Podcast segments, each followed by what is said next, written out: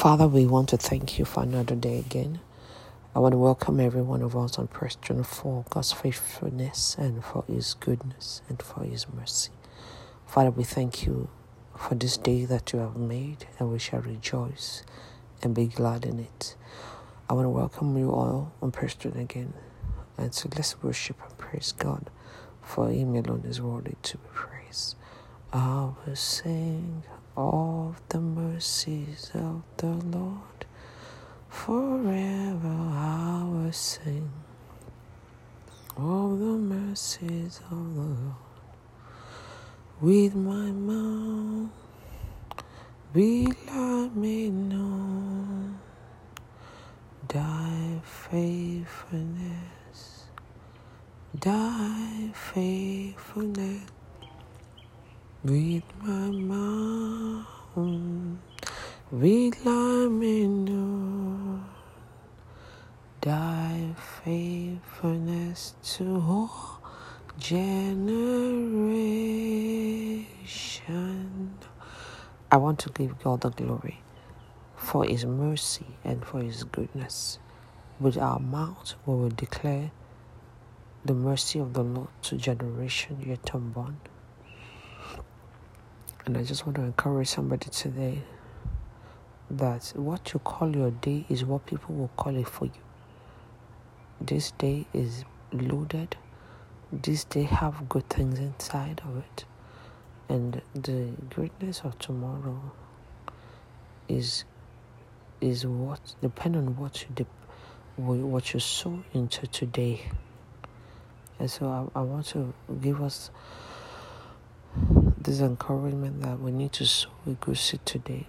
Wherever you are, I want you to start to sow good seed into today by exalting and blessing God and worshiping Him.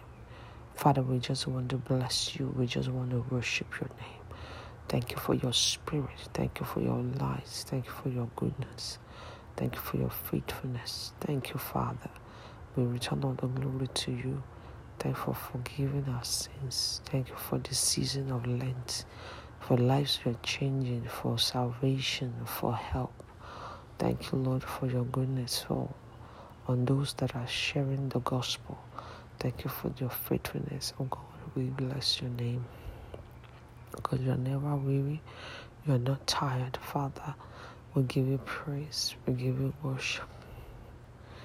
In the name of Jesus. Today, I need us to speak into the day by just declaring whatever good thing God has proposed for us. One thing I want you to know is that God gave us power to build the earth. And so it depends on what you want to build. God gave us power to build. And so whatever that is in your mind, that you really want to do according to the will of God. God is saying, Do it today. Do it today. Do it. Whatever God has laid into your hands, whatever God has put into your heart, I prophesy in the name of Jesus. Every delay, every procrastination leaves us now in Jesus' name. Every spirit that is waging against our purpose, everything that is saying it's not your time. You don't have what it takes. You do. You're not enough.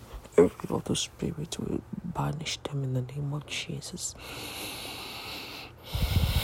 We receive grace to function. We receive grace to go and do. We receive the utterance of what to say to the right people that will make them in accordance to your will. They will submit and do all that you want us to do.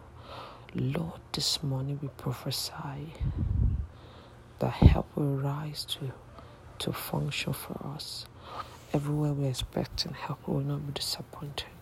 We pray, Lord, for your light. We pray for your direction in the name of Jesus that will start to do, and all your name will be glorified. Thank you, our Redeemer, Lord. In Jesus' mighty name, we prayed. Every action Jesus did on earth were the things he saw in his mind and he did them. So I don't know what you're seeing for yourself. Whatever you see for yourself is what you become. Very importantly, I pray we will not be blinded in Jesus' name. Every blindness is removed in Jesus' name.